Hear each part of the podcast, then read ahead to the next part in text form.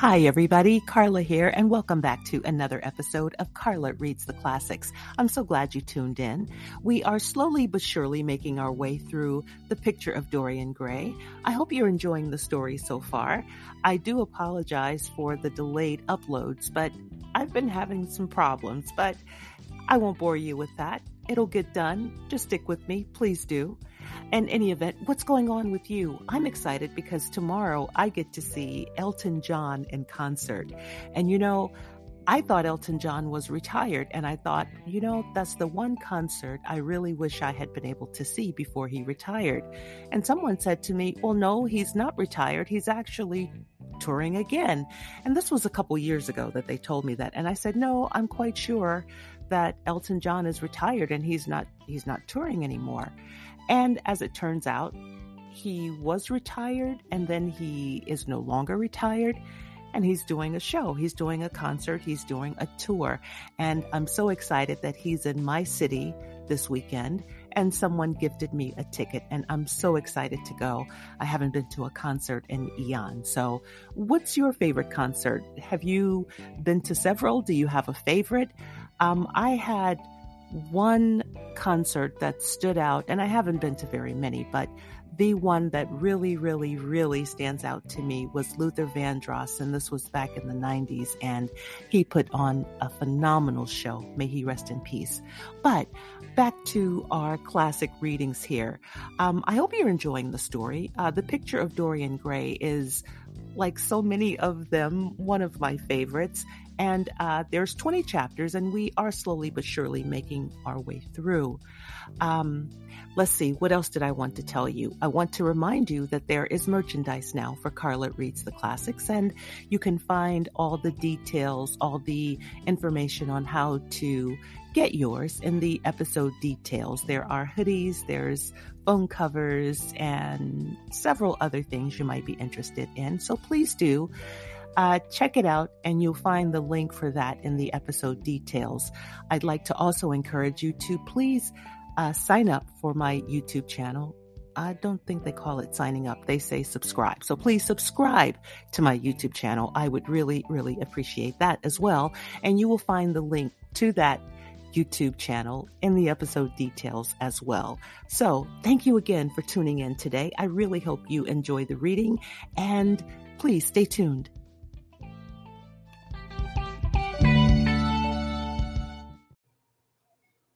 The Picture of Dorian Gray. This is Chapter 11, Part B. The king of Ceylon rode through his city with a large ruby in his hand as the ceremony of his coronation. The gates of the palace of John the priest were made of sardius, with the horn of the horned snake inwrought, so that no man might bring poison within. Over the gable were two golden apples, in which were two carbuncles, so that the gold might shine by day and the carbuncles by night. In Lodge's strange romance, A Margarite of America, it was stated that in the chamber of the queen one could behold all the chaste ladies of the world, enchased out of silver, looking through fair mirrors of chrysolites, carbuncles, sapphires, and green emeralds.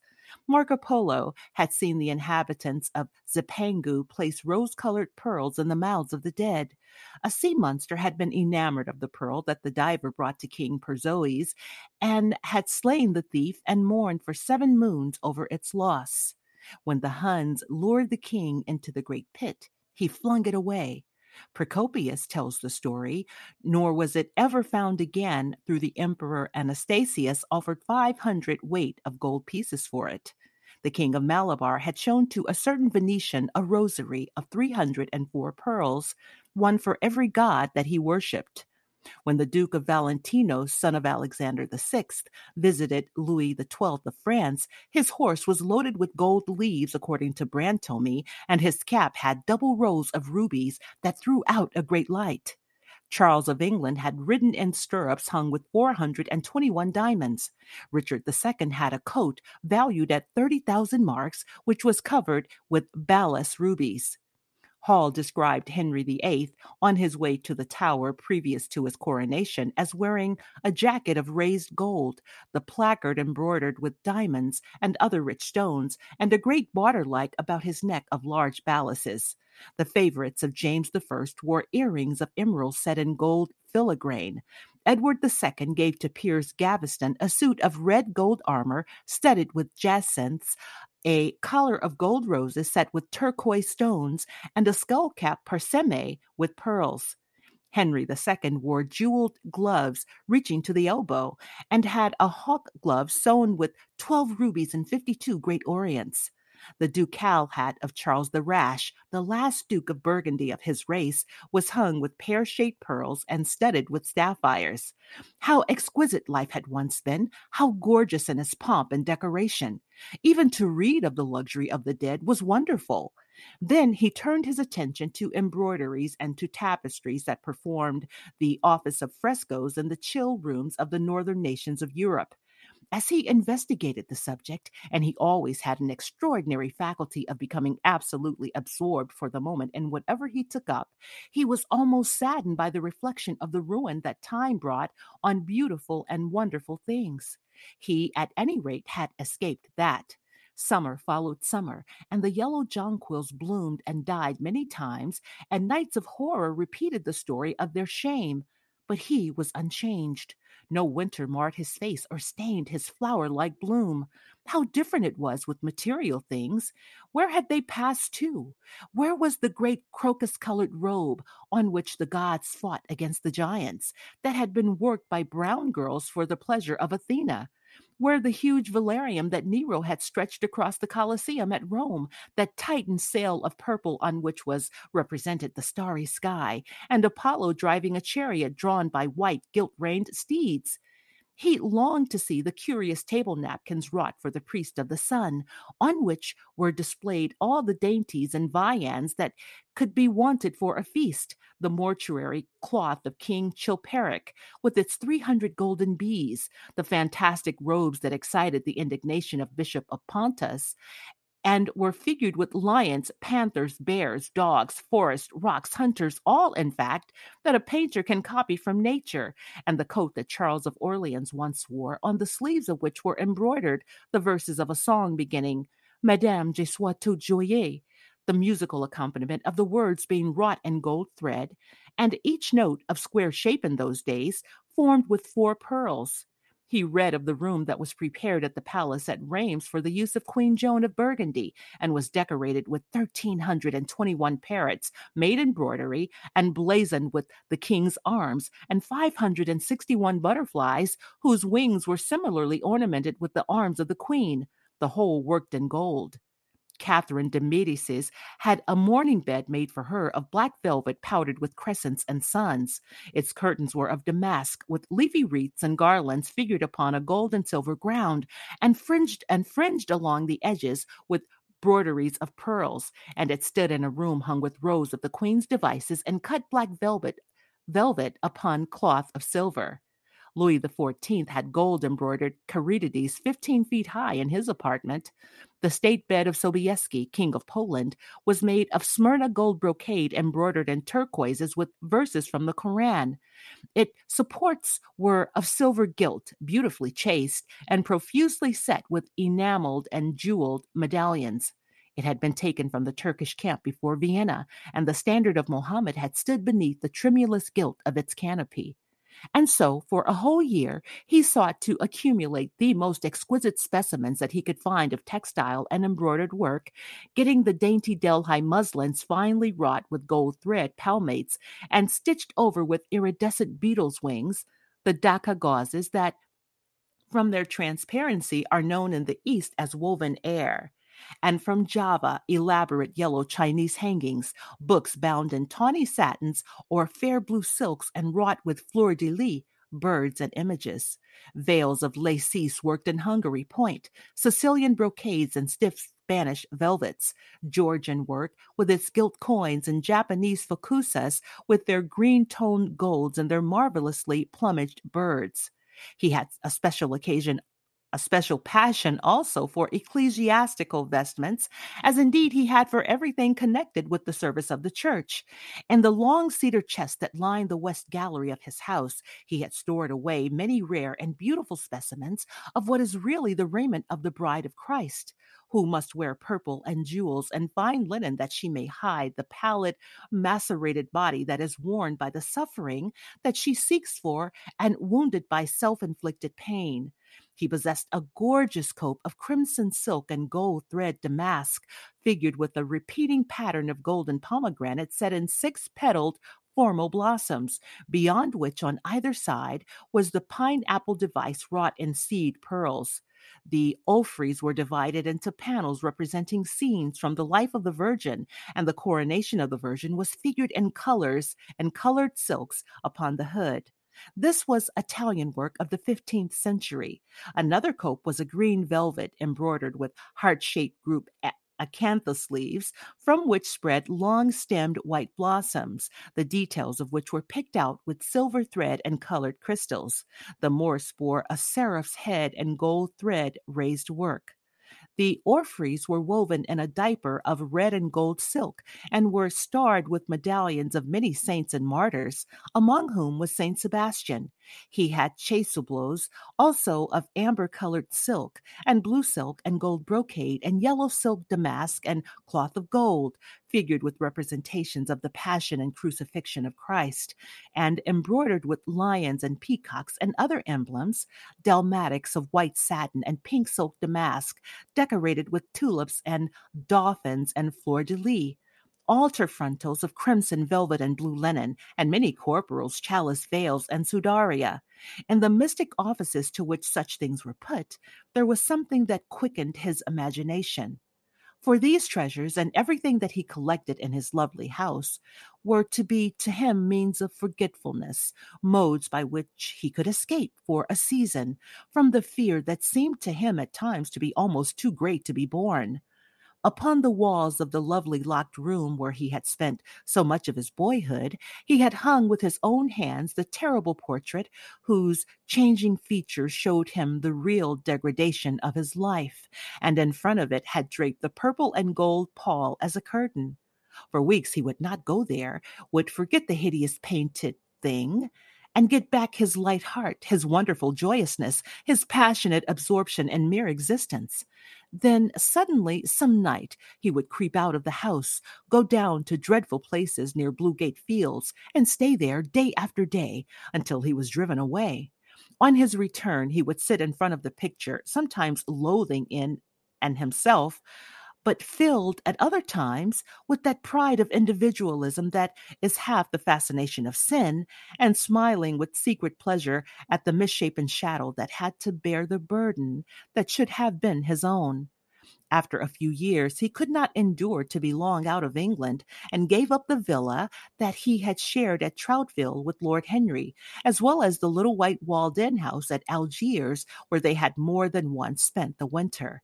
He hated to be separated from the picture that was such a part of his life, and was also afraid that during his absence someone might gain access to the room in spite of the elaborate bars that he had caused to be placed upon the door. He was quite conscious that this would tell them nothing. It was true that the portrait still pres- preserved under all the foulness and ugliness of the face its marked likeness to himself. But what could they learn from that? He would laugh at anyone who tried to taunt him. He had not painted it. What was it to him how vile and full of shame it looked? Even if he told them, would they believe it? Yet he was afraid. Sometimes, when he was down at his great house in Nottinghamshire, entertaining the fashionable young men of his own rank who were his chief companions, and astounding the country by the wanton luxury and gorgeous splendor of his mode of life, he would suddenly leave his guests and rush back to town to see that the door had not been tampered with and that the picture was still there. What if it should be stolen? The mere thought made him cold with horror. Surely the world would know his secret then. Perhaps the world already suspected it. For while he fascinated many, there were not a few who distrusted him. He was very nearly blackballed at the West End Club, of which his birth and social position fully entitled him to become a member. And it was said that on one occasion, when he was brought by a friend into the smoking room of the Churchill, the Duke of Berwick and another gentleman got up in marked manner and went out. Curious stories became current about him after he had passed his 25th year. It was rumored that he had been brawling with foreign sailors in a low den in the distant parts of Whitechapel, and that he consorted with thieves and coiners and knew the mysteries of their trade. His extraordinary absences became notorious, and when he used to reappear again in society, men would whisper to each other in corners, or pass him with a sneer, or look at him with cold, searching eyes as though they were determined to discover his secret. Of such insolences and attempted slights, he, of course, took no notice, and in the opinion of most people, his frank debonair manner, his charming boyish smile, and the infinite grace of that wonderful youth that seemed never to leave him were in themselves a sufficient answer to the calumnies, for they so termed them, that were circulated about him. It was remarked, however, that some of those who had been most intimate with him appeared, after a time, to shun him. Women who had wildly adored him, and for his sake had braved all social censure to set convention at defiance, were seen to grow pallid with shame of horror if Dorian Gray entered the room. Yet these whispered scandals only increased in the eyes of many his strange and dangerous charm. His great wealth was a certain element of security. Society, civilized society at least, is never very ready to believe anything to the detriment of those who are both rich and fascinating. It feels instinctively that manners are of more importance than morals, and in its opinion, in its opinion, the highest respectability is of much less value than the possession of a good chef. And after all, it is a very poor consolation to be told that the man who has given one a bad dinner or poor wine is irreproachable in his private life. Even the cardinal virtues cannot atone for half cold entrees, as Lord Henry remarked once in a discussion on the subject, and there is possibly a good deal to be said for his view. For the canons of good society are, or should be, the same as the canons of art form is absolutely essential to it, it should have the dignity of a ceremony as well as its unreality and should combine the insincere character of a romantic play with the wit and beauty that make such plays delightful to us. In insincerity, such a is insin- is insincerity such a terrible thing? I think not. It is merely a method by which we can multiply our personalities. Such, at any rate, was Dorian Gray's opinion. He used to wonder at the shallow psychology of those who conceive the ego in man as a thing simple, permanent, reliable, and of one essence. To him, man was a being with myriad lives and myriad sensations, a complex, a complex multiform creature that bore within itself strange legacies of thought and passion, and whose very flesh was tainted with the monstrous maladies of the dead. He loved to stroll through the gaunt cold picture gallery of his country house and look at the various portraits of those whose blood flowed in his veins. Here was Philip Herbert, described by Francis Osborne in his memoirs on the reigns of Queen Elizabeth and King James, as one who was caressed by the court for his handsome face, which kept him not long company. Was it young Herbert's life that he sometimes led? Had some strange poisonous germ crept from body to body till it had reached his own? Was it some dim sense that ruined grace that had made him so suddenly and almost without cause give utterance in Basil Hallward's studio to the mad prayer that had so changed his life?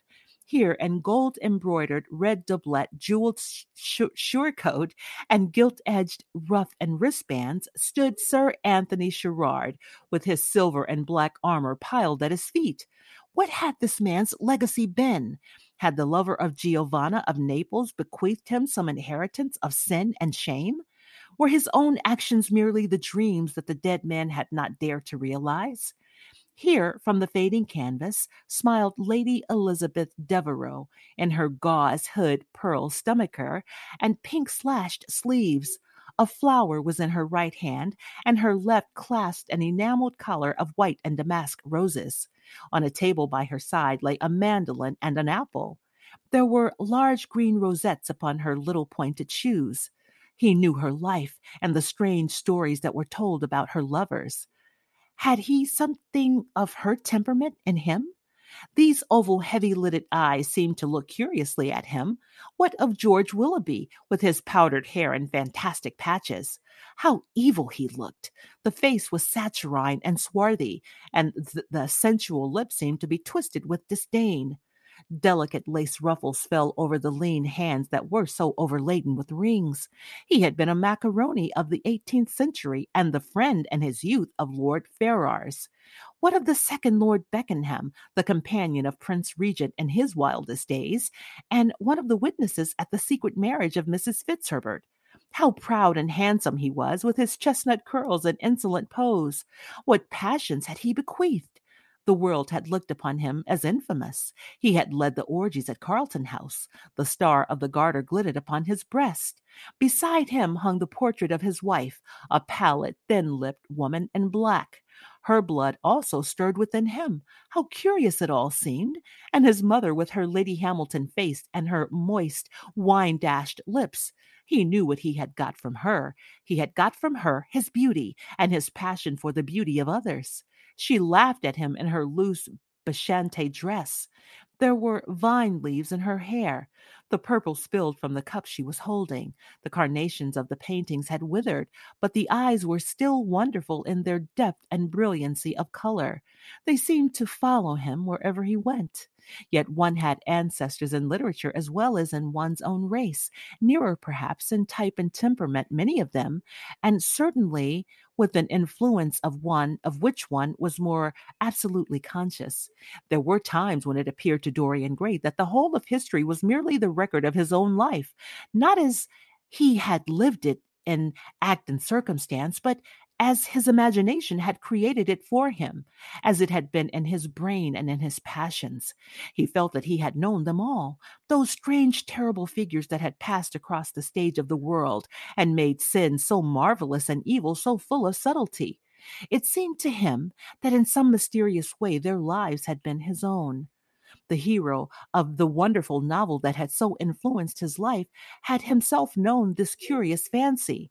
In the seventh chapter, he tells how, crowned with laurel, lest lightning might strike him, he sat at, as Tiberius in a garden at Capri, reading the shameful books of Elephantis, while dwarfs and peacocks strutted round him, and the flute player mocked the swinger of the censer and as Caligula had caroused with the green shirted jockeys in their stables and supped in an ivory manger with the jowl front frontaled horse, as Domitian had wandered through a corridor lined with marble mirrors, looking round with haggard eyes for the reflection of the danger that was to end his days, and sick with that ennui, that terrible tedium vitae that comes on those whom life denies nothing, and had peered through a clear emerald at the red shambles of the cirrus, and then, in a litter of pearl and purple drawn by silver shod mules, been carried through the streets of pomegranates to a house of gold, and heard men cry on Nero Caesar as he passed by,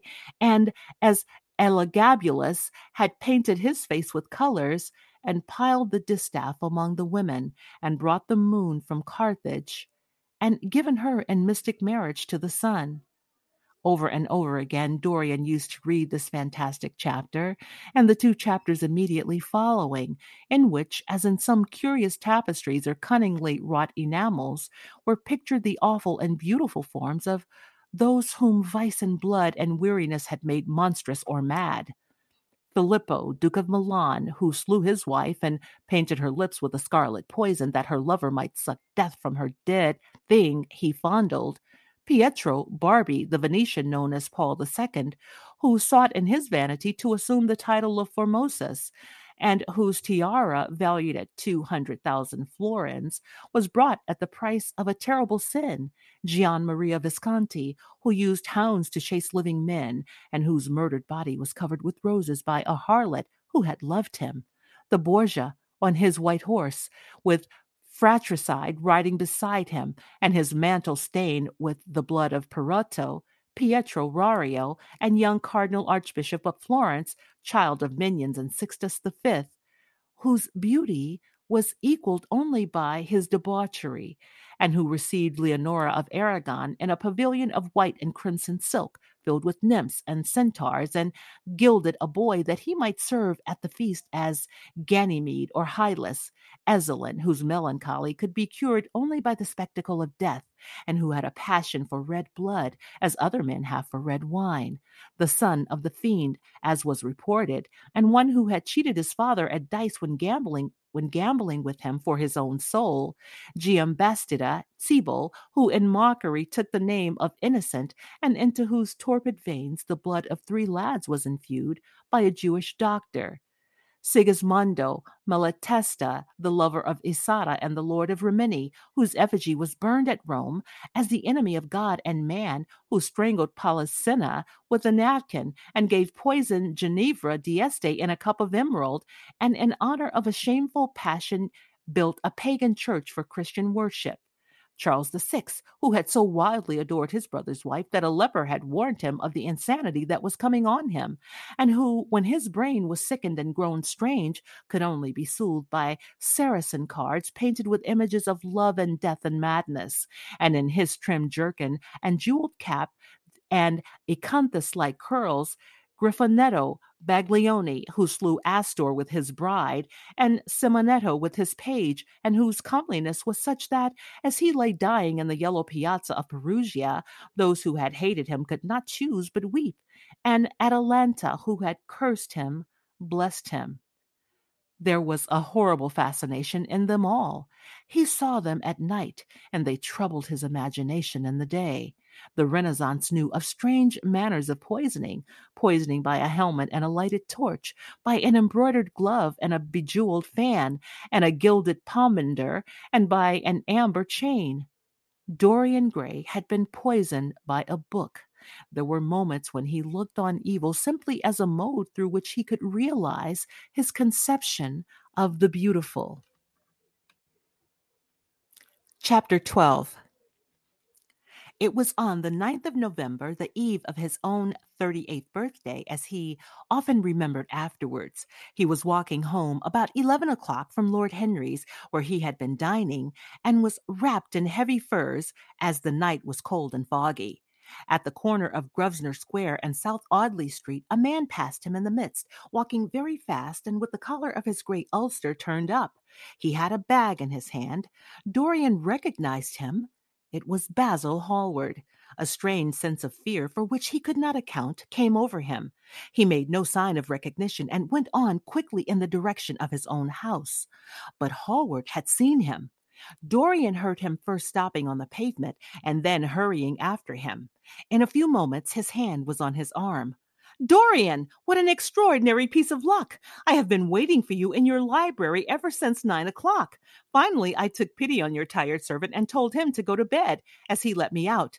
I am off to Paris by the midnight train, and I particularly wanted to see you before I left.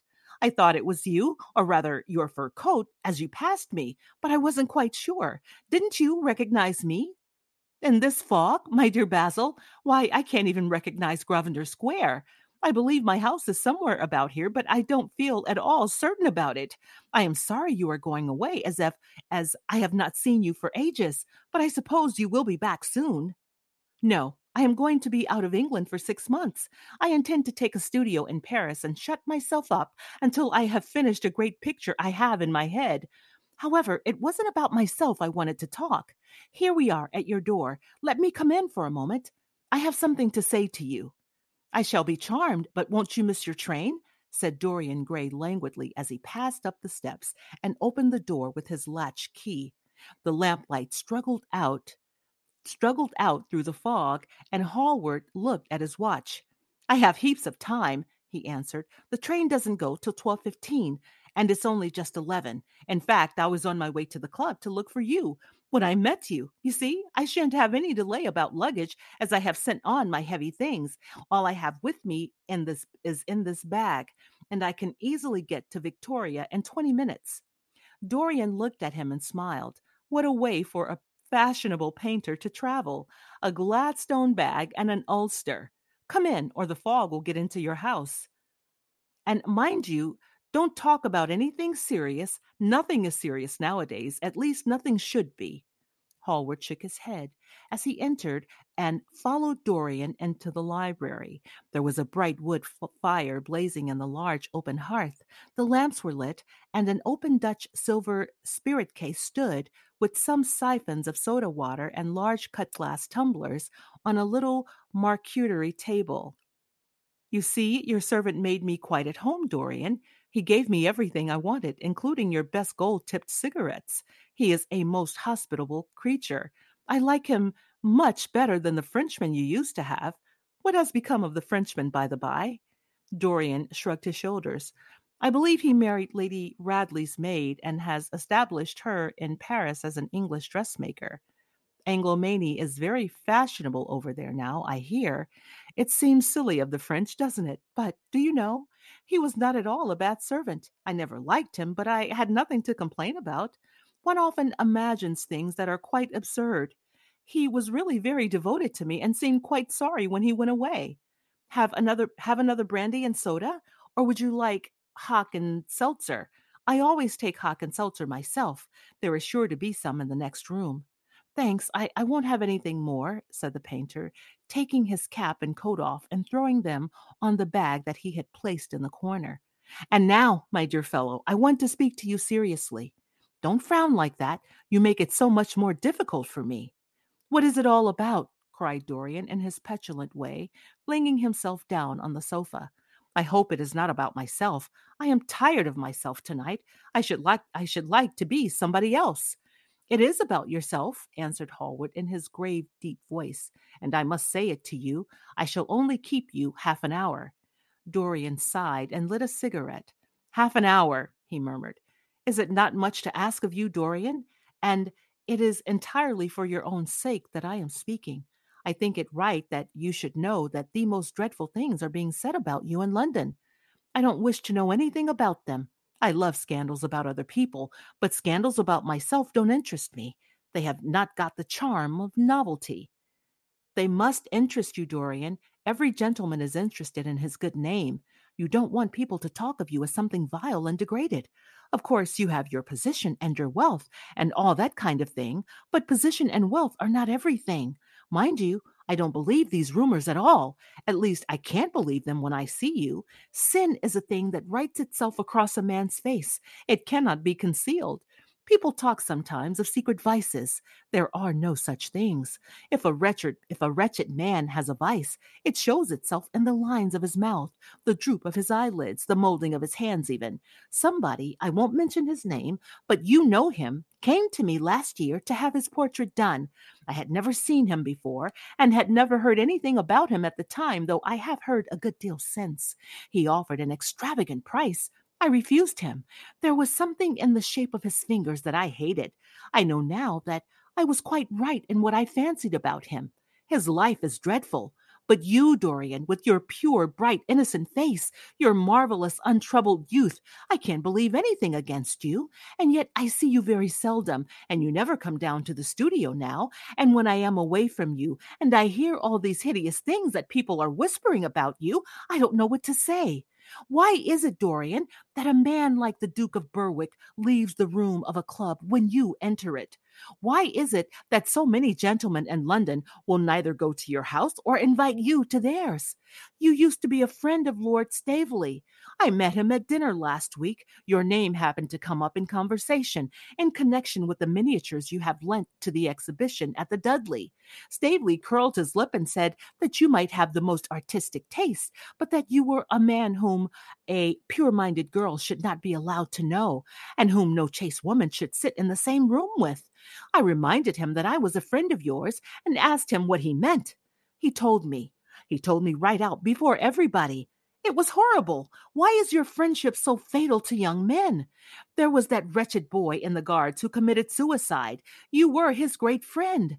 There was Sir Henry Ashton, who had to leave England with a tarnished name. You and he were inseparable.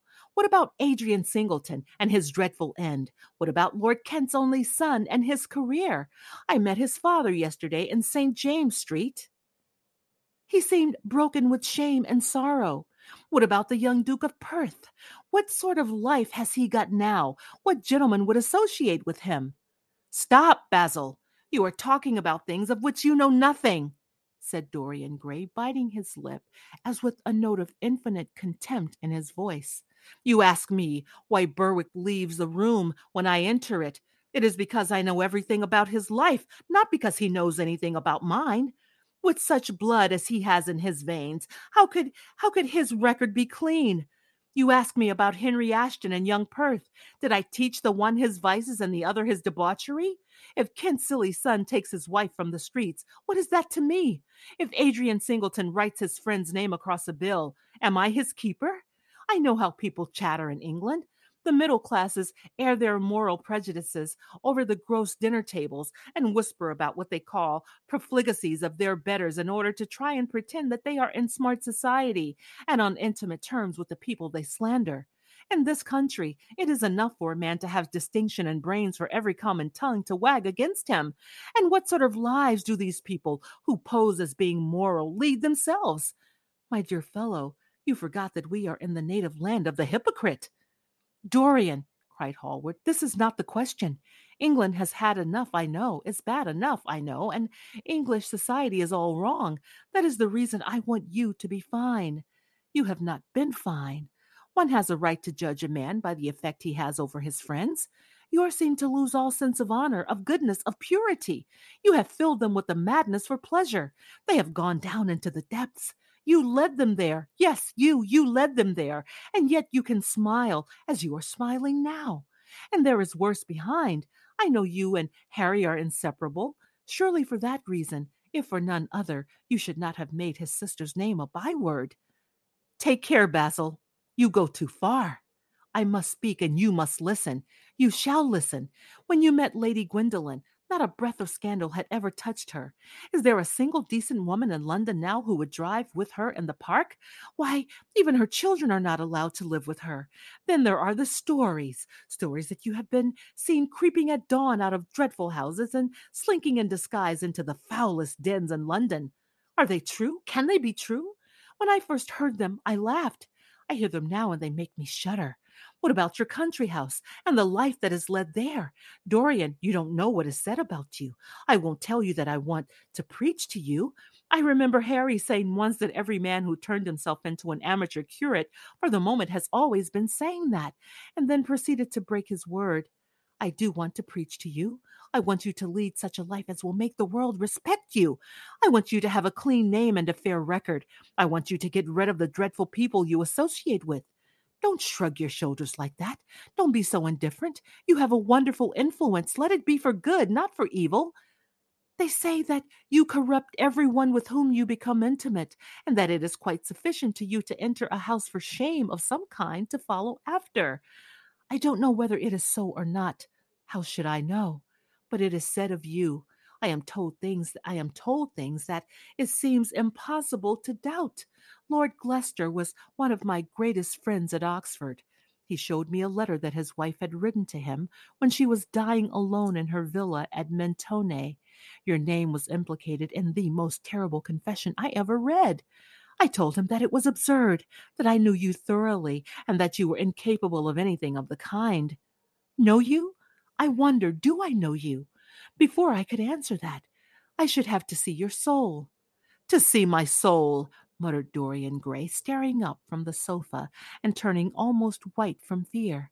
Yes, answered Hallward gravely, and with deep toned sorrow in his voice, to see your soul. But only God can do that. A bitter laugh of mockery broke from the lips of the younger man. You shall see it yourself tonight, he cried, seizing a lamp from the table. Come, it is your own handiwork. Why shouldn't you look at it? You can tell the world all about it afterwards if you choose. Nobody would believe you. If they did believe you, they would like me all the better for it. I know the age better than you do, though you will prate about it so tediously. Come, I tell you, you have chattered enough about corruption. Now you shall look on it face to face. There was the madness of pride in every word he uttered. He stamped his foot upon the ground in his boyish, insolent manner. He felt a terrible joy at the thought that someone else was to share his secret, and that the man who had painted the portrait that was the origin of all his shame was to be burdened for the rest of his life with the hideous memory of what he had done. Yes, he continued, coming closer to him and looking steadfastly into his stern eyes, I shall show you my soul. You shall see the thing that you fancy only God can see. Hallward started back. This is blasphemy, Dorian, he cried. You must not say things like that. They are horrible and they don't mean anything. You think so? He laughed again. I know so. I know so.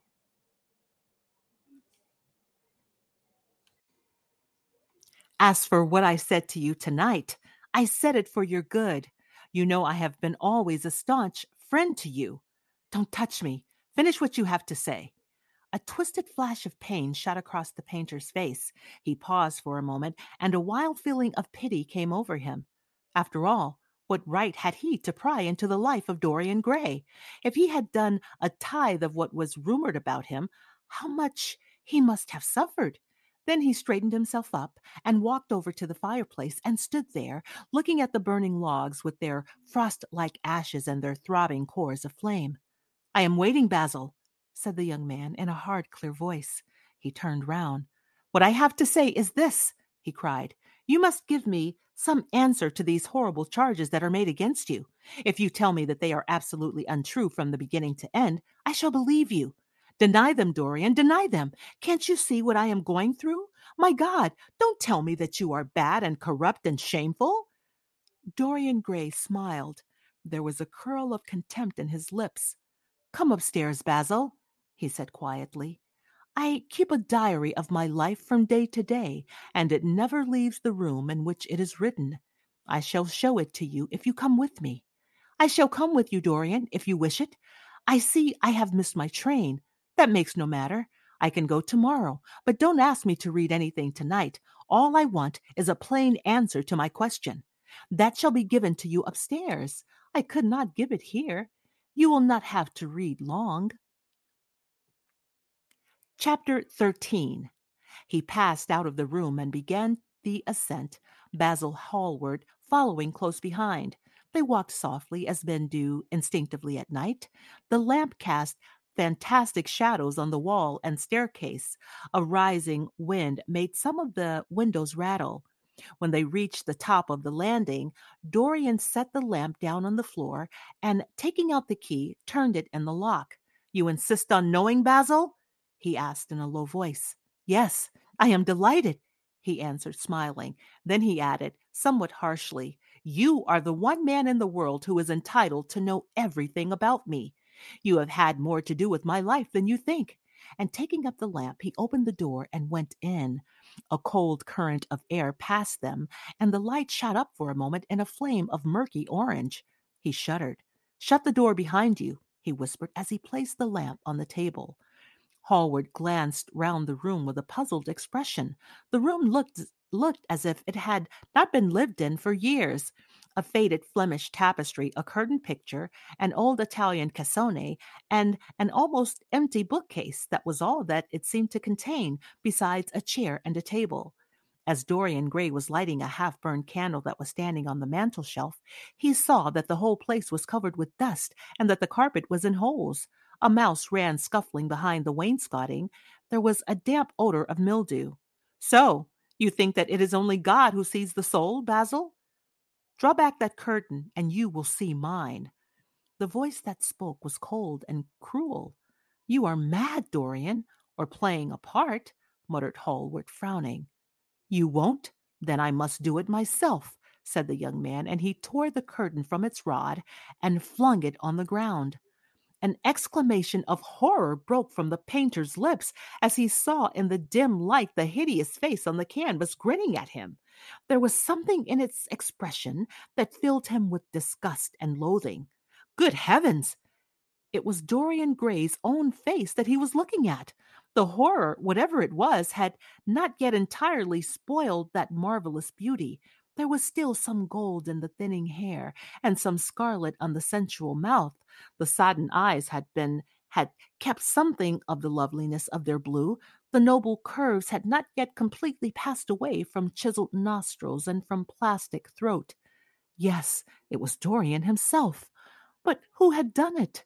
He seemed to recognize his own brushwork, and the frame was his own design. The idea was monstrous, yet he felt afraid. He seized the lighted candle and held it to the picture. In the left hand corner was his own name, traced in long letters of bright vermilion. It was some foul parody, some infamous, ignoble satire. He had never done that. Still, it was his own picture. He knew it, and he felt as if his blood had changed in a moment from fire to sluggish ice. His own picture. What did it mean? Why had it altered? He turned and looked at Dorian Gray with the eyes of a sick man.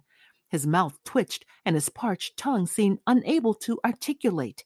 He passed his hand across, across his forehead. It was dank with clammy sweat.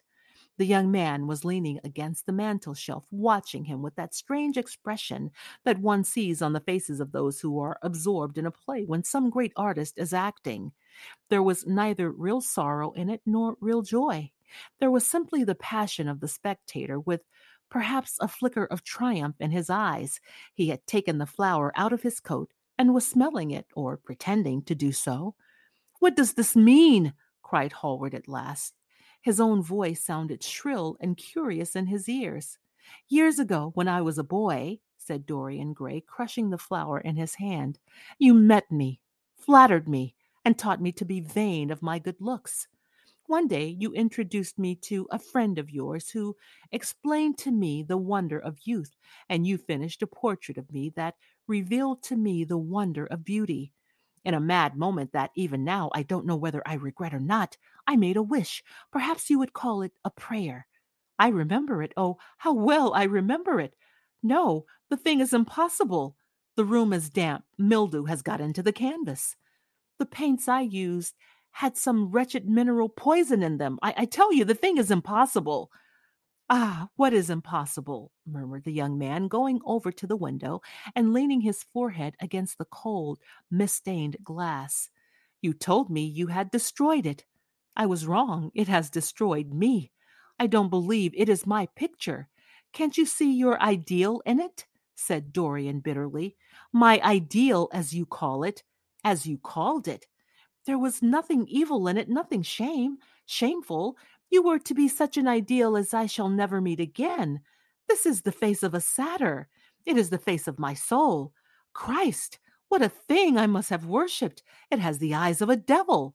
Each of us has heaven and hell in him, Basil, cried Dorian with a wild gesture of despair. Hallward turned again to the portrait and gazed at it. My God, if it is true, he exclaimed, and this is what you have done with your life, why, you must be worse even than those who talk against you fancy to be. He held the light up again to the canvas and examined it. The surface seemed to be quite undisturbed as he had left it. It was from within, apparently, that the foulness and horror had come.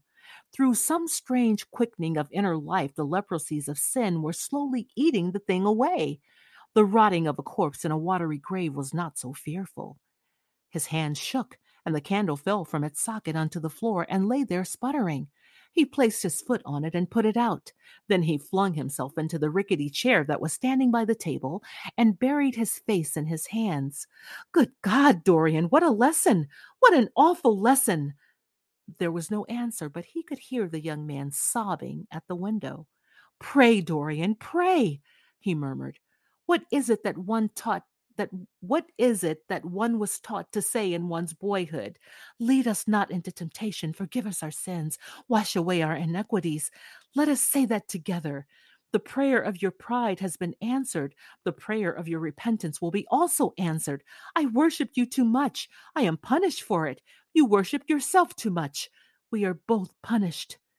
Dorian Gray turned slowly around and looked at him with tear dimmed eyes. It is too late, Basil he faltered. It is never too late, Dorian. Let us kneel down and try. If we cannot remember a prayer, isn't there a verse somewhere? Though your sins be as scarlet, yet I will make them as white as snow. Those words mean nothing to me now.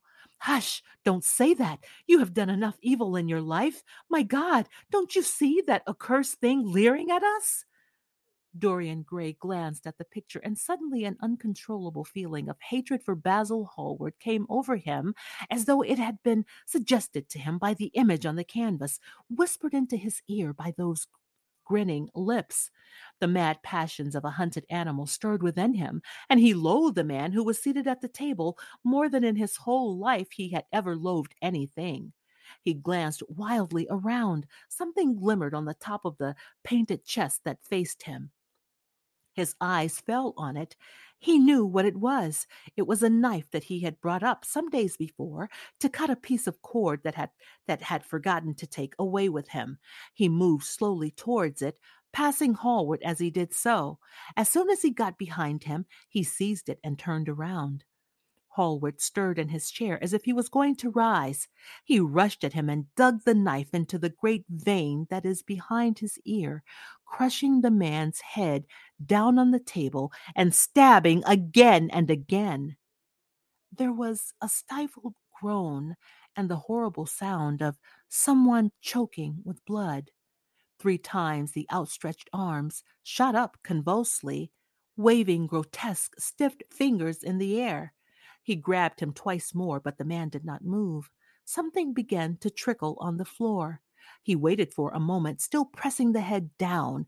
Then he threw the knife on the table and listened. He could hear nothing but the drip, drip of the threadbare carpet. He opened the door and went out on the landing. The house was absolutely quiet. No one was about. For a few seconds he stood bending over the balustrade and peering down into the black seething well of darkness. Then he took out the key and returned to the room, locking himself in as he did so. The thing was still seated in the chair, straining over the table with bowed head and humped back and long, fantastic arms. Had it not been for the red, jagged tear in the neck and the clotted black pool that was slowly widening on the table, one would have said that the man was simply asleep. How quickly it had all been done! He felt strangely calm and, walking over to the window, opened it and stepped out onto the balcony. The wind had blown the fog away, and the sky was like a monstrous peacock's tail, starred with myriads of golden eyes. He looked down and saw the policeman going his rounds and flashing the long beam of his lantern on the doors of the silent houses. The crimson spot of a prowling hansom gleamed at the corner and then vanished. A woman in a fluttering shawl was creeping slowly by the railings, staggering as she went. Now and then she stopped and peered back. Once she began to sing in a hoarse voice. The policeman strolled over and said something to her. She stumbled away, laughing. A bitter blast swept across the square. The gas lamps flickered and became blue, and the leafless trees shook their black iron branches to and fro. He shivered and went back, closing the window behind him. Having reached the door, he turned the key and opened it.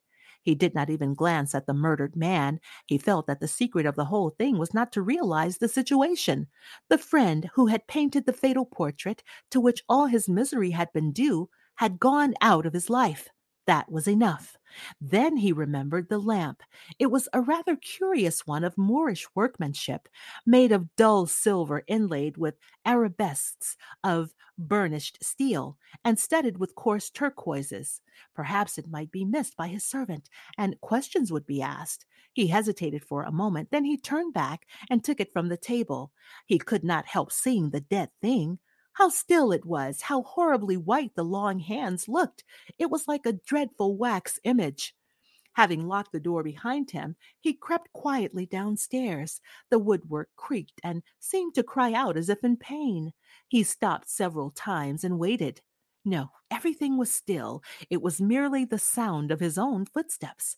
When he reached the library, he saw the bag and coat in the corner. They must be hidden somewhere. He unlocked a secret press that was in the wainscoting, a press in which he kept his own curious disguises, and put them into it. He could easily burn them afterwards. Then he pulled out his watch. It was twenty minutes to two. He sat down and began to think. Every year, every month almost, men were strangled in England for what he had for what he had done. There had been a madness of murder in the air. Some red star had come too close to the earth, and yet what evidence was there against him? Basil Hallward had left the house at eleven. No one had seen him come in again. Most of the servants were at Selby Royal. His valet had gone to bed. Paris, yes, it was to Paris that Basil had gone, and by the midnight train as he had intended. With his curious reserved habits, it would be months before any suspicions would be aroused. Months! Everything could be destroyed long before then. A sudden thought struck him. He put on his fur coat and hat and went out into the hall. There he paused, hearing the slow, heavy tread of the policeman on the pavement outside and seeing the flash of the bull's eye reflected in the window. He waited and held his breath. After a few moments, he drew back the latch and slipped out again, shutting the door very gently behind him. Then he began ringing the bell. In about five minutes, his valet appeared, half dressed, and looked very drowsy. I am sorry to have to wake you up, Francis, he said, stepping in, but I had forgotten my latchkey. What time is it? Ten minutes past two, sir, answered the man, looking at the clock, blinking. Ten minutes past two. How horribly late. You must wake me up at nine tomorrow. I have some work to do. All right, sir. Did anyone call this evening? Mr. Hallward, sir. He stayed here till eleven, then he went away to catch his train. Oh, I am sorry I didn't see him. Did he leave any message? No, sir, except that he would write to you from Paris if he did not find you at the club. That will do, Francis. Don't forget to call me at nine tomorrow. No, sir. The man shambled down the passage into his slippers. Dorian Gray threw his hat and coat upon the table and passed into the library. For a quarter of an hour he he walked up and down the room, biting his lip and thinking. Then he took down the blue book from one of the shelves and began to turn over the leaves. Alan Campbell, 152 Herf- Hertford Street, Mayfair. Yes, that was the man he wanted. Chapter 14 at nine o'clock the next morning, his servant came in with a cup of chocolate on a tray and opened the shutters. Dorian was sleeping quite peacefully, lying on his right side with one hand underneath his cheek. He looked like a boy who had been tired out with play or study. The man had to touch him twice on the shoulder before he woke, and as he opened his eyes, a faint smile passed across, across his lips, as though he had been lost in some delightful dream. Yet he had not dreamed at all. His night had been untroubled by any images of pleasure or of pain. But youth smiles without any reason. It is one of its chiefest charms. He turned round and, leaning upon his elbow, began to sip his chocolate. The mellow November sun came streaming into the room. The sky was bright and there was a genial warmth in the air. It was almost like a morning in May. Gradually, the events of the preceding night crept with silent, blood-stained feet into his brain and reconstructed themselves there with terrible distinctness. He winced at the memory of all that he had suffered, and for a moment and for a moment, the same curious feeling of loathing for Basil Hallward that, he, that had made him kill him as he sat in the chair came back to him, and he grew cold with passion. The dead man was still sitting there, too, and in the sunlight now. How horrible that was! Such hideous things were for the darkness, not for the day. He felt that if he brooded on what he had gone through, he would sicken or grow mad. There were sins whose fascination was more in the memory than in the doing of them, strange triumphs that gratified the pride more than the passions, and gave to the intellect a quickened sense of joy greater than any joy they brought or could ever bring to the senses. But this was not one of them. It was a thing to be driven out of the mind, to be drugged with poppies, to be strangled lest it might strangle one itself. When the half hour struck, he passed his hand across his forehead and then got up hastily and dressed himself with even more than his usual care, giving a good deal of attention to the choice of his necktie and scarf pin and changing his rings more than once. He spent a long time also over breakfast, tasting the various dishes, talking to his valet about some new liveries that he was thinking of getting made for the servants at Selby, and going through his correspondence. At some of the letters he smiled. Three of them bored him. One he read several times over and then tore up with a slight look of annoyance in his face. That awful thing, a woman's memory, as Lord Henry had once said. After he had drunk his cup, his cup of black coffee, he wiped his lips slowly with a napkin, motioned to his servant to wait, and going over to the table, sat down and wrote two letters. One he put in his pocket, and the other he handed to the to the valet. Take this round to 152 Hertford Street, Francis, and if Mrs. and if Mr. Campbell is out of town, get his address.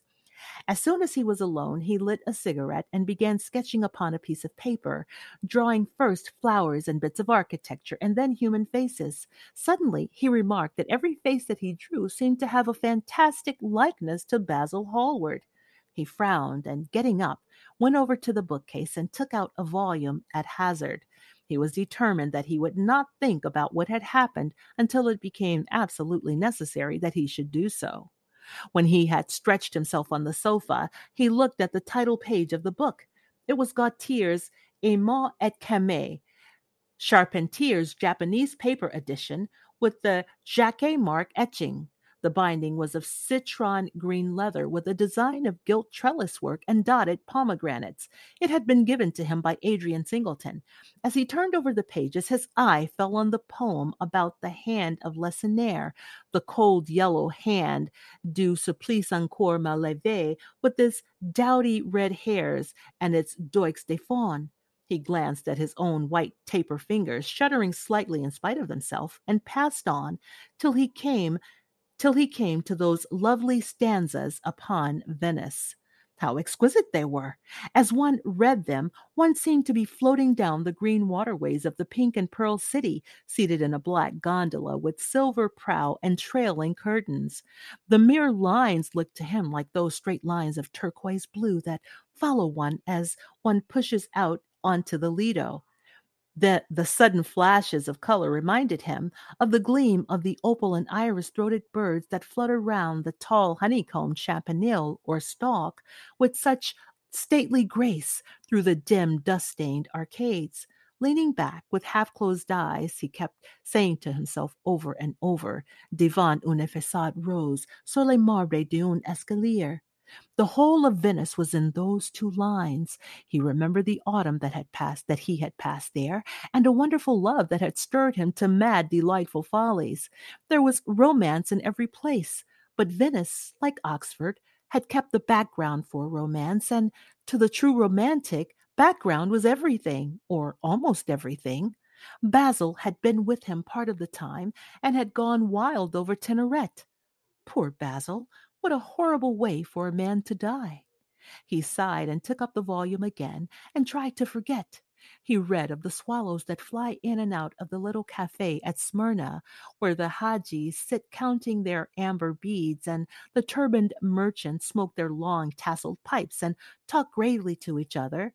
He read of the obelisk in the in the place de la Concorde that weeps tears of granite in its lonely, sunless exile and longs to be back by the hot lotus covered Nile, where there are sphinxes and red and rose red ibises and white vultures with gilded claws and crocodiles with small barrel eyes that crawl over the green, steaming mud.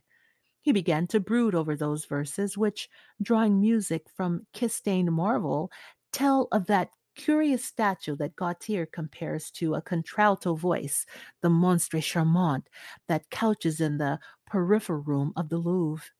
But after a time, the book fell from his hand. He grew nervous and a horrible fit of terror came over him. What if Alan Campbell should be out of England? Days would elapse before he could come back. Perhaps he might refuse to come. What could he do then? Every moment was of vital importance. They had been great friends once, five years before, almost inseparable indeed. Then the intimacy had come suddenly to an end. When they met in society now, it was only Dorian Gray who smiled. Alan Campbell never did. He was an extremely clever young man, though he had no real appreciation of the visible arts, and whatever little sense of the beauty of poetry he possessed, he had gained entirely from Dorian. His dominant intellectual passion was for science. At Cambridge, he had spent a great deal of his time working in the laboratory and had taken a good class in the natural science tripos of his year. Indeed, he was still devoted to the study of chemistry and had a laboratory of his own in which he used to shut himself up all day long, greatly to the annoyance of his mother, who had set her heart on his standing for Parliament and had a vague idea that a chemist was a person who made up prescriptions. He was an excellent musician, however, as well, and played both the violin and the piano better than most amateurs. In fact, it was music that had first brought him and Dorian Gray together, music that had indefinable attraction that Dorian seemed to be able to exercise whenever he wished, and indeed exercised often without being conscious of it. They had met at Lady Berkshire's the night that Rubinstein played there, and after that used to always be seen together at the opera or wherever good music was going on. For 18 months, their intimacy lasted. Campbell was always either at Selby Royal or in Grosvenor Square. To him, as to many others, Dorian Gray was the type of everything. Dorian Gray was the type of everything that is wonderful and fascinating in life. Whether or not a quarrel had taken place between them, no one ever knew. But suddenly people remarked that they scarcely spoke when they met, and that Campbell seemed to always go away early from any party at which Dorian Gray was present. He had changed, too, was strangely melancholy at times, appeared almost to dislike hearing music, and would never himself play, giving as his excuse when he was called upon that he was so absorbed in science that he had no time left in which to practice. And this was certainly true. Every day, see, he seemed to become more interested in biology, and his name appeared once or twice in some of the scientific reviews in connection with certain curious experiments. This was the man Dorian Gray was waiting for. Every second he kept glancing at the clock. As the minutes went by, he became horribly agitated. At last, he got up and began to pace up and down the room, looking like a beautiful caged thing. He took long, stealthy strides. His hands were curiously cold. The suspense became unbearable. Time seemed to him to be crawling with feet of lead while he, by monstrous winds, was being swept towards the jagged edge of some black cleft of precipice. He knew what was waiting for him there, saw it, indeed, and shuddering, crushed with dank hands his burning lids, as though he would have robbed the very brain of sight and driven and driven the eyeballs back into their cave. It was useless. The brain had its own food upon which it battened, and the imagination, made grotesque by terror, twisted and, disor- and distorted as a living thing by pain, danced like some foul puppet on a stand, and grinned through moving masks. Then suddenly time stopped for him, Yes, that blind, slow breathing thing crawled no more, and horrible thoughts, time being dead, raced nimbly on in front and dragged a hideous future from its grave and showed it to him. He stared at it. Its very horror made him stone. At last the door opened and his servant entered. He turned glazed eyes upon him. Mr. Campbell, sir, said the man. A sigh of relief broke from his parched lips, and the color came back to his cheeks. Ask him to come in at once, Francis. He felt that he was himself again. His mood of cowardice had passed away. The man bowed and retired. In a few moments, Alan Campbell walked in, looking very stern and rather pale, his pallor being intensified by his coal black hair and dark eyebrows. Alan, this is kind of you. I thank you for coming. I had intended never to enter your house again, Gray, but you said it was a matter of life and death. His voice was hard and cold. He spoke with slow deliberation. There was a look of contempt in the steady, searching gaze that he turned on Dorian. He kept his hands in his pockets of his astrakhan coat, and seemed not to have noticed the gesture with which he had been greeted. Yes, it is a matter of life and death, Alan, and to more than one person. Sit down. Campbell took a chair by the table, and Dorian sat opposite to him. The two men's eyes met. In Dorian's there was infinite pity. He knew what he was going to do was dreadful. After a strained moment of silence, he leaned across and said, very quietly, but watching the effect of each word upon the face of him he had sent for, Alan, in a locked room at the top of his house, a room to which nobody but myself has, has had access, a dead man is seated at a table. He has been dead ten hours now. Don't stir and don't look at me like that. Who the man is why he died, how he died, are matters that do not concern you. What you have to do is this stop, Gray. I don't want to know anything further. Whether what you have told me is true or not doesn't concern me. I entirely decline to be mixed up in your life. Keep your horrible secrets to yourself. They don't interest me anymore. Alan, they will have interest to you. This one will have interest to you. I am awfully sorry to you, Alan, but I can't help myself. You are the one man who was able to save me. I am forced to bring you into the matter. I have no option. Alan, you are scientific. You know about chemistry and things of that kind. You have made experiments. What you have got to do is to destroy the thing that is upstairs, to destroy it so that not a vestige of it will be left. Nobody saw this person come into this house. Indeed, at present moment he is supposed to be in Paris. He will not be missed for months. When he is missed, there must be no trace of him found here. You, Alan, you must change him and everything that belongs to him into a handful of ashes that I may scatter in the air. You are mad, Dorian. Ah, I was waiting for you to call me Dorian. You are mad, I tell you.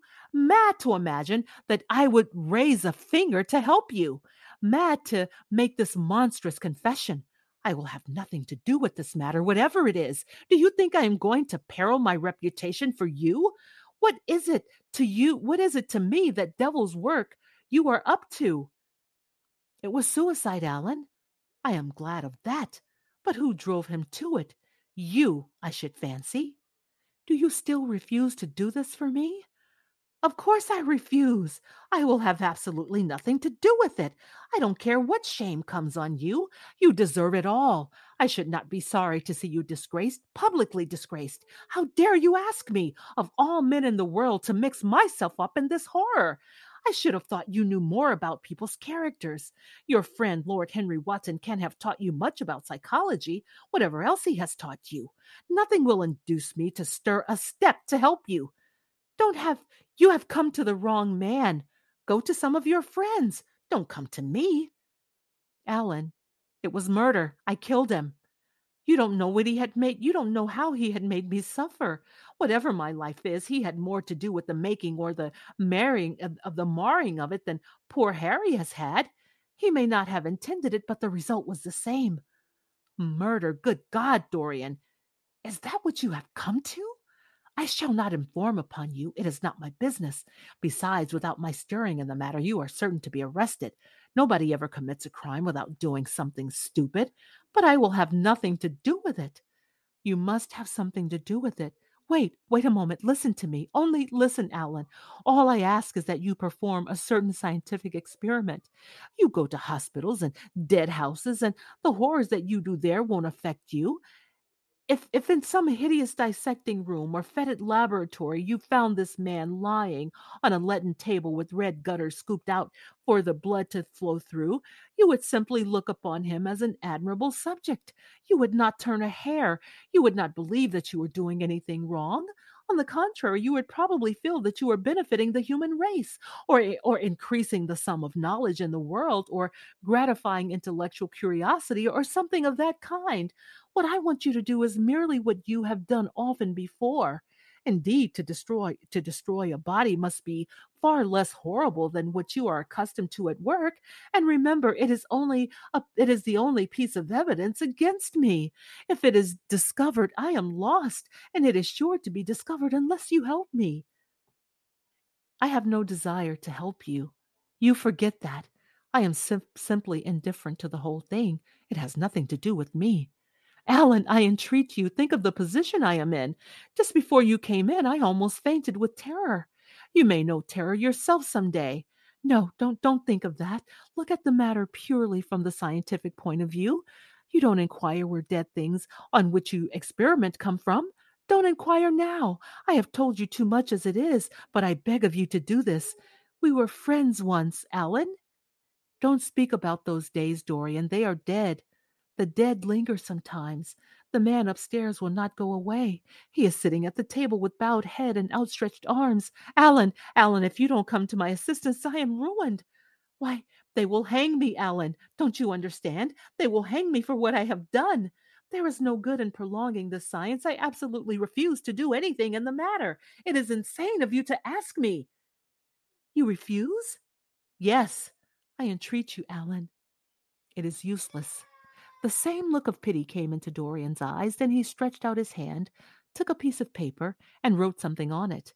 He read it over twice, folded it carefully, and pushed it across the table.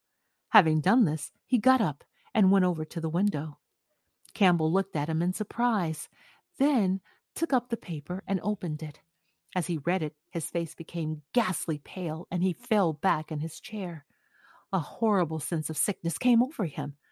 He felt as if his heart was beating itself to death in some empty hollow.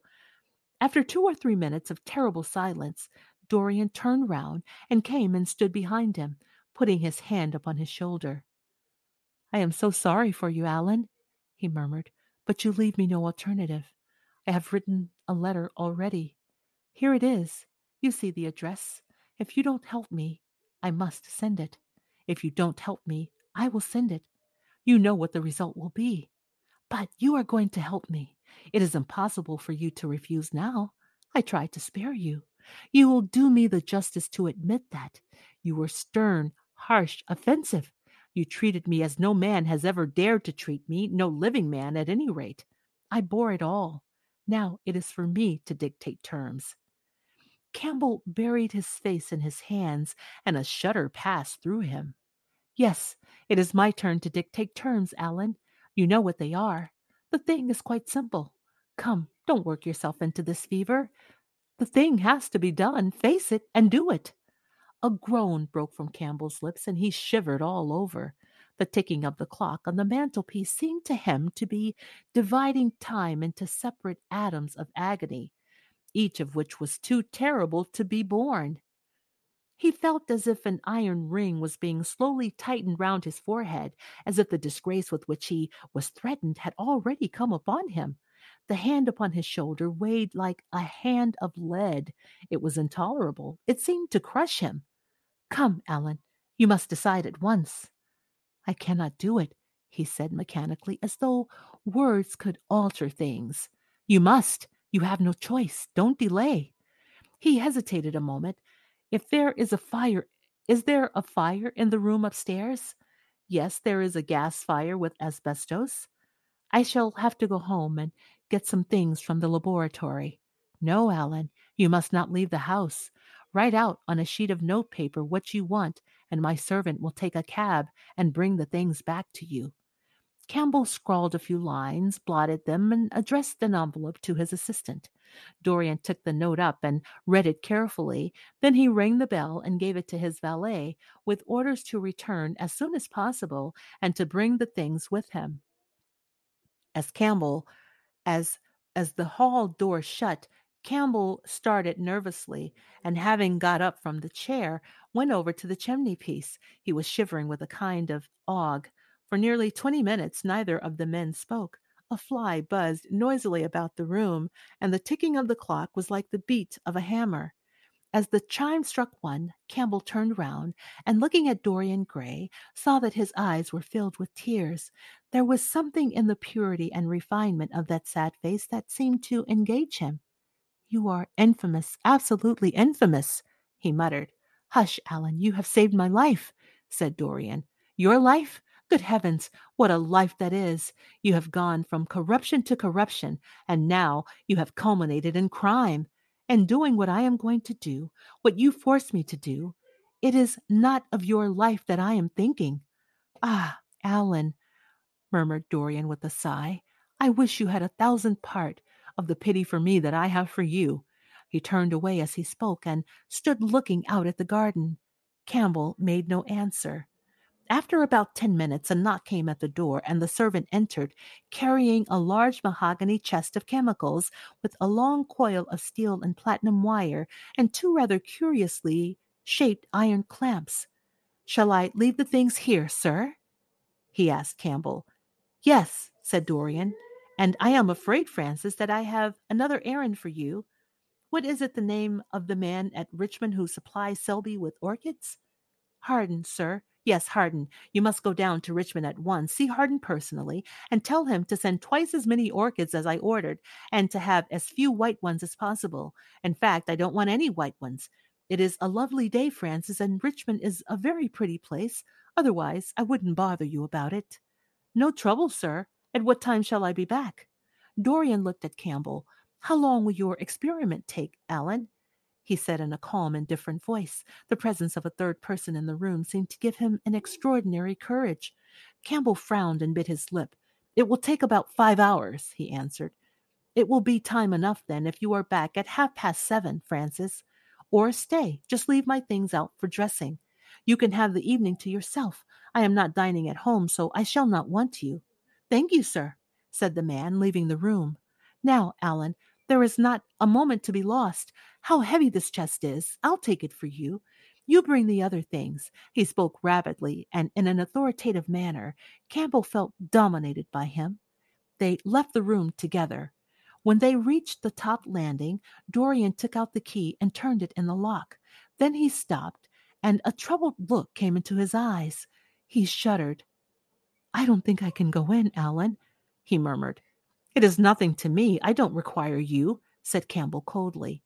Dorian opened Dorian half opened the door. As he did so, he saw the face of his portrait leering in the sunlight. On the floor in front of it, the torn curtain was lying. He remembered that the night before he had forgotten, for the first time in his life, to hide the fatal canvas that was about to rush forward, which he drew back with a shudder. What was that lonesome red dew that gleamed, wet and glistening, on one of the hands as though the canvas had sweated blood? How horrible it was! More horrible it seemed to him for the moment than the silent thing that he knew was stretched across the table, the thing whose grotesque misshapen shadow and the spotted carpet showed him that it had not stirred but was still there as he left it. He heaved a deep breath opened the door a little wider, and with half closed eyes and averted head, walked quickly in, determined that he would not look even once upon the dead man. Then stooping stooping down and taking up the gold and purple hanging, he flung it right over the picture. There he stopped, feeling afraid to turn round, and his eyes fixed himself on the intricacies of the pattern before him. He heard Campbell bringing in the heavy chest and the irons and the other things that he had required for his dreadful work. He began to wonder if he and Basil Hallward had ever met, and if so, what they had thought of each other. Leave me now, said a stern voice behind him.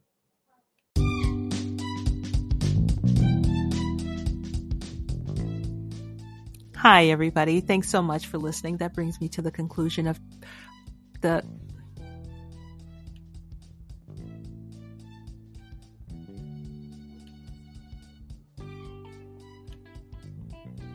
Hi, everybody. And that brings me to the conclusion of the picture of Dorian Gray, chapter 11a through 13a. Thank you so much for listening. I hope you enjoyed the reading.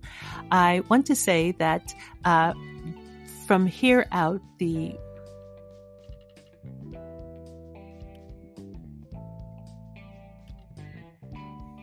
Hi, everybody, and that brings me to the conclusion of chapter 11a through 13a of Oscar Wilde's The Picture of Dorian Gray. Dorian has kind of gone pretty vile, right? Like he's kind of gone off the deep end here, but it's a really, really fascinating story. And I thank you so much for listening. So guys, from here out, I am trying to go ad free so you won't be bothered with the ads between the chapters. And uh, I would encourage you to please consider subscribing to the podcast with a monthly contribution of 99 cents, 4.99 or 9.99. It would be so very helpful if you could do that. Or if that doesn't work for you, you can always um, cash app a tip to dollar sign Karla Reads. That's Karla with the K.